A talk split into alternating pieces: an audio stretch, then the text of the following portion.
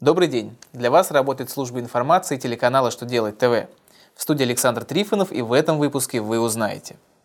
Какие изменения в заполнении НДС-регистров и деклараций вступают в силу с 1 июля 2016 года?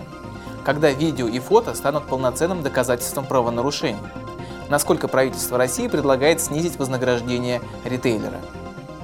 Итак, о самом главном по порядку – Федеральная налоговая служба России утвердила новый перечень кодов операций, который необходим при заполнении книги покупок, книги продаж, журналов полученных и выставленных счетов фактур, а также декларации по НДС. Новые коды будут применяться начиная с 1 июля 2016 года. По сравнению с ныне действующим перечнем, количество кодов в новом перечне уменьшилось. В частности, не будет отдельных кодов по отражению отгрузки и приобретению товаров по посредническим договорам. Сейчас код 04 и по возврату товаров, сейчас код 03. Эти операции будут отражаться как обычная отгрузка и приобретение с указанием кода операции 01. 7 июня 2016 года материалы фото и киносъемки, звука и видеозаписи информационных баз и банков данных будут считаться полноценными доказательствами вины или невиновности – Напомним, что до сих пор в отношении таких материалов в законе говорилось, что они могут быть отнесены к доказательствам, а теперь там значится «относятся».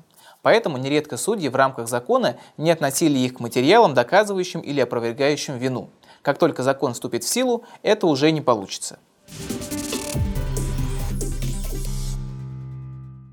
Правительство РФ разработало поправки для законопроекта об уровне национального отечественного производства продовольственных товаров и развития продовольственного рынка.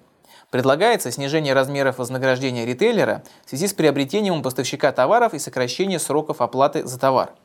В частности, планируется, что совокупный размер вознаграждения, выплачиваемого ритейлером поставщику, а также размер платы за оказание услуг по продвижению товаров, услуг по подготовке, упаковке товаров и так далее, не должен будет превышать 5% от цены приобретенных продовольственных товаров. Сейчас действует ограничение 10%. Кроме того, сокращены сроки оплаты продовольствия.